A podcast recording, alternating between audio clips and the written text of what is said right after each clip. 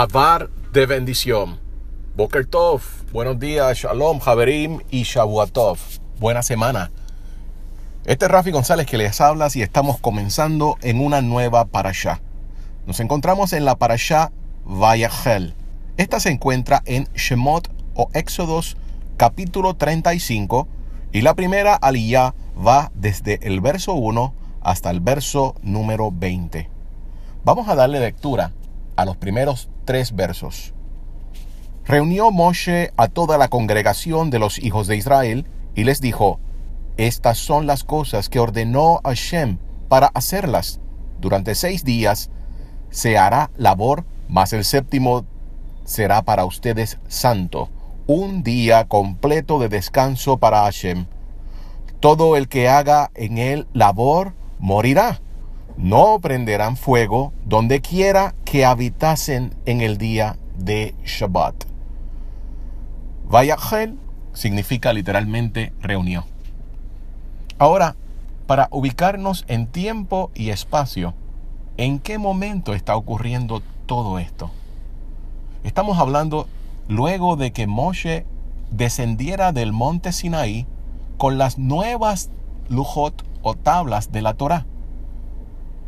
Moshe Rabenu había estado renovando el convenio con los hijos de Israel y en este momento, según la tradición oral, era el día antes de Yom Kippur. Inmediatamente comienza Moshe Rabenu a dar las instrucciones como el mensajero oficial del Todopoderoso. Y sabemos que el mensajero no viene a cambiar el mensaje del rey.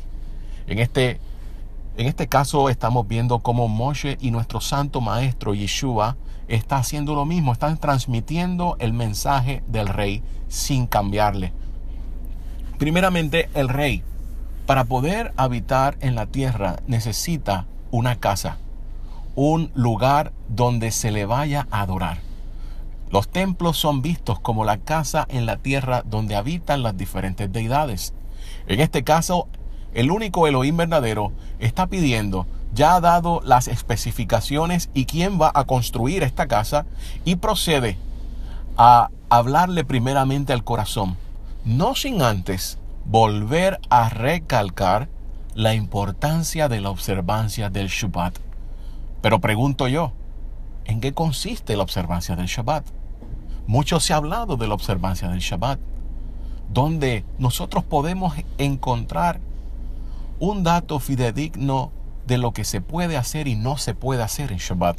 Porque estamos viendo cómo en esta primera lilla, en el verso 3 de este verso, capítulo 35, se dice, no prenderán fuego donde quiera que habitasen en el día de Shabbat. Cuando nosotros vamos a indagar en el judaísmo tradicional, encontramos que hay 39 puntos donde no podemos hacer. Pero realmente existían estos 39 puntos cuando el Eterno dice, no enciendas fuego en Shabbat. ¿En qué consistía encender fuego en aquellos tiempos? Recordando que no habían estufas ni nada por el estilo, entonces había que incurrir en un trabajo de buscar leña, de acomodarla, de ya sea con las piedras, el sílex, encender el fuego o con una varita, o sea, se pasaba una cantidad de trabajo enorme.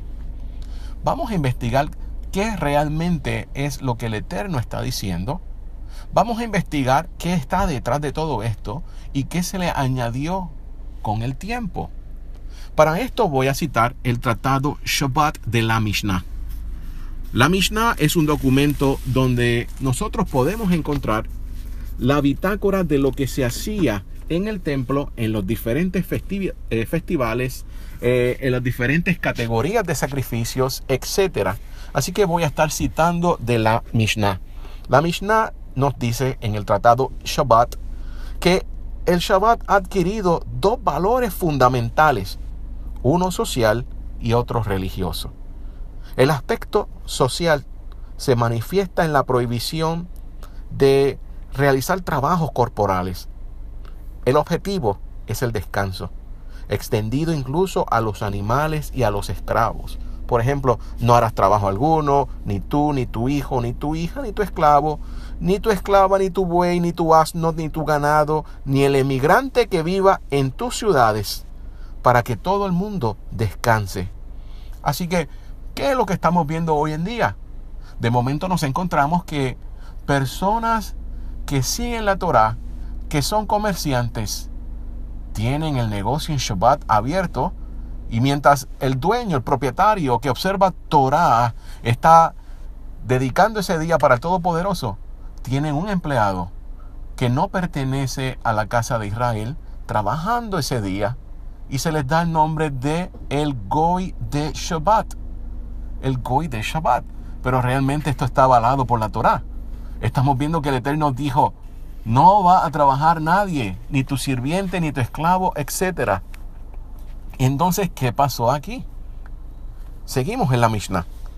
En la Mishnah nosotros podemos ver que basado en la observancia del Shabbat, así nosotros hacemos ver a todo el mundo que nosotros estamos ratificando esa alianza en nuestras vidas en lo personal.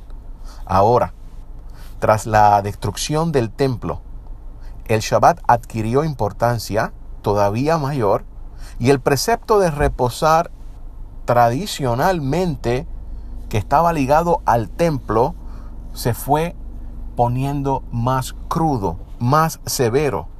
Se comenzó a prohibir el transportar bultos e introducirlos en Jerusalén, realizar cualquier tipo de trabajo, y esto lo vamos a encontrar en Yirmiyahu 17, del 21 al 22. Hablar de negocios, etc. Cuando Nehemías volvió a Jerusalén por segunda vez, hubo de ampliar estas categorías y estos mandatos porque se encontró que había algunos Yehudim que estaban trabajando en Shabbat. Y esto lo va a encontrar en Nehemías capítulo 13 del verso 19 al 22. En la época de los macabeos se eh, intensifica la rigurosidad de la observancia del Shabbat, del descanso. Inclusive un grupo de creyentes se dejó matar por los sirios antes de defenderse y quebrantar el precepto del Shabbat, como está establecido en Primera de Macabeos 2, versos 32 al 38. Y en este sentido fue de suma importancia la decisión de Matitais de defenderse incluso con las armas en el día del Shabbat. Y todo esto tiene que ver con lo que se le llama Kol Bajomer, que vamos a estar discutiendo en unos momentos. La rigurosidad respecto a la observancia del Shabbat en la época de orígenes de los seguidores de nuestro santo maestro Yeshua, del movimiento nazareno, se manifiesta en la literatura, por ejemplo, del libro de los jubileos, que es un libro encontrado en la biblioteca de los esenios en el Qumran se prohibía inclusive que se celebraran bodas en Shabbat, sacar agua que no hubiese sido preparada ya en la vigilia, encender fuego, montar un animal, etcétera, etcétera, etcétera. Vamos a poder entender que realmente la palabra que está detrás es que detengas la melajá. La melajá no es lo mismo que la abodá. La boda es la encomienda que tiene cada individuo. La melajá es la tarea que se hace en cada día. Y realmente la palabra que está detrás de todo esto en el texto hebreo es que detengas la melajá, que detengas la obra creativa que estás haciendo como rutina todos los días. Por ejemplo, el cocinar. Está supuesto para no quebrantar el mandamiento de encender el fuego que dejes preparado todo lo que se va a ingerir en Shabbat. Comida, lo horneado, etcétera. Lo hagas de antemano. Ahora bien, cuando estamos hablando en aquel tiempo que habían temperaturas que descendían bastante, simplemente se encendía una fogata desde viernes temprano con suficiente leña para que durante la noche de Shabbat y el día del Shabbat Simplemente lo que tuvieras que hacer era añadirle un trozo de leña a la fogata al lado y nada más. Ya el fuego estaba encendido.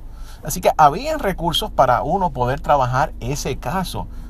En estos tiempos estamos viendo cómo existen timers reguladores, eh, existen un tipo de estufas, por decirlo así, que a cierta hora va a encender sola. La persona no está ejecutando ninguna labor porque todo va automático. Esto estamos hablando que son inventos modernos para poder llevar a cabo el cumplimiento de este mandamiento. Pero lo cierto es que en lo más honesto del caso, cuando nosotros vamos evaluando, vamos a escuchar muchas cosas y son eh, cosas hasta ridículas, como que no se puede encender la lámpara porque se crea una chispa y al crearse esa chispa es trabajo. Eh, no se puede encender el carro porque se enciende una chispa también y no se puede moverse así. Lo cierto es que nosotros debemos acomodar el mandamiento también dependiendo en la zona donde vivamos. Es fácil poder decir, no voy a moverme en carro en Shabbat cuando vivo dentro de una comunidad observante y la sinagoga me queda a una o a dos cuadras, el cual es sencillo llegar. Eso se puede ver en otros lugares, pero la realidad donde nosotros vivimos, específicamente en Latinoamérica, Puerto Rico, el Caribe, etcétera, los lugares de reunión nos quedan bastante distantes. Y el Shabbat el Shabbat cuando dice que será un Mikrach Kodesh, se supone que se haga en conjunto de una congregación mínimo 10 personas. El Mikrach Kodesh, como habíamos hablado, tiene su raíz en la palabra likrot, que es de leer. ¿Y qué se va a leer? Obviamente se va a leer la Torah, las palabras del rey. Así que, como he repetido en diferentes ocasiones, nosotros no podemos observar el Shabbat en nuestros hogares. Va en contra de ese mandamiento. Hay que seleccionar un lugar donde nosotros podamos ir para poder cumplir con ese mandamiento. El profeta Yeshayahu en el capítulo 58, en el verso 13, es bastante fácil entender sus palabras. Dice, si por causa del Shabbat Abtienes tus pies de hacer tus deseos en mi día santo. Si llamas al Shabbat una delicia, el santo del el Eterno, el honrado, y lo honras al no llevar a cabo tus propios caminos, procurar tus deseos o hablar de cosas prohibidas, entonces te deleitarás en el Eterno y yo te haré cabalgar sobre la cima de la tierra y te alimentaré de la heredad de tu padre Jacob pues la boca del el Eterno ha hablado. Y yo creo que no hay que añadirle nada más. Queda de uno en cómo se va a observar el Shabbat. Está muy claro este texto y según el profeta, el que ha hablado es el Eterno mismo. Entonces, ¿qué hacemos con algunas cosas que son difíciles de entender? ¿Qué hacemos, por ejemplo, algunos trabajos que están ligados a velar por la vida de los demás, como el policía, como el militar, como el doctor, como el bombero, como el enfermero, todas estas personas que trabajan, el paramédico en esta área que está velando por encima de la vida de los demás. Aquí entra el recurso llamado Kol Bajomer, donde el mandamiento liviano está por encima del mandamiento fuerte.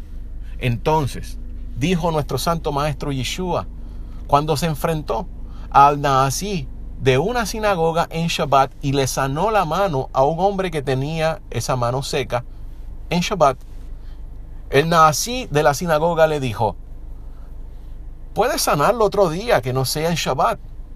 No está permitido. Y nuestro santo maestro utiliza el Kol Bajomer. ¿Acaso si se cae un burro o un buey en un boquete en Shabbat, tú no lo vas a sacar? ¿Por qué? Porque la vida tiene y va por encima de cualquier regulación.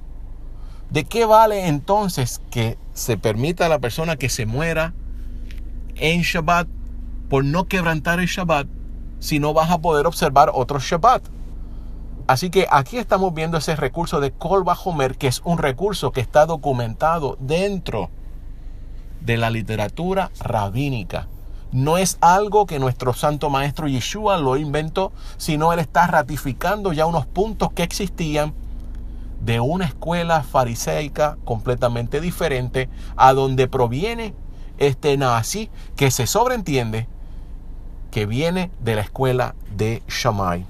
Uno de, de los puntos más interesantes que nosotros vamos a encontrar es que estas leyes que se relacionan con la prohibición de lo que podemos hacer y lo que no podemos hacer en Shabbat, como las 39 categorías, esto se tomó en cuenta también, eh, y como dice, le voy a leer directamente de el tratado Shabbat.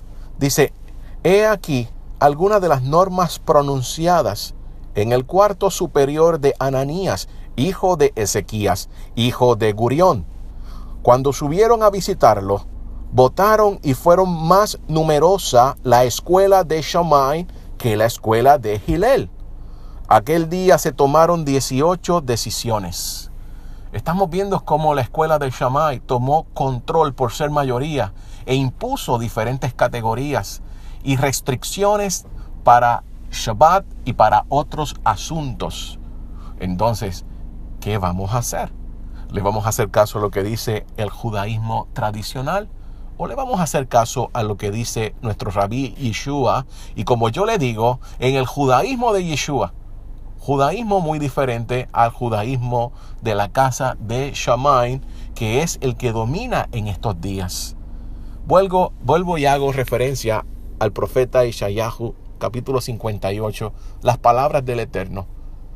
Si nosotros decimos que caminamos en el Shabbat, y ahora estoy parafraseando, si nosotros decimos que estamos entregados en la Torah, en Shabbat no hacemos lo que es contrario a la Torah. En Shabbat nosotros lo honramos y así le estamos diciendo al mundo que somos luz en medio de las naciones. No tenemos un pretexto para decir es que tengo que trabajar en Shabbat, es que tengo que hacer esto. Estamos abriendo entonces una brecha para que el enemigo entre, para que el enemigo haga y deshaga en nuestras vidas. Este ha sido el resumen de la primera aliyah de esta para allá. Que el Eterno los bendiga y los guarde y que pasen buena semana. Shalom.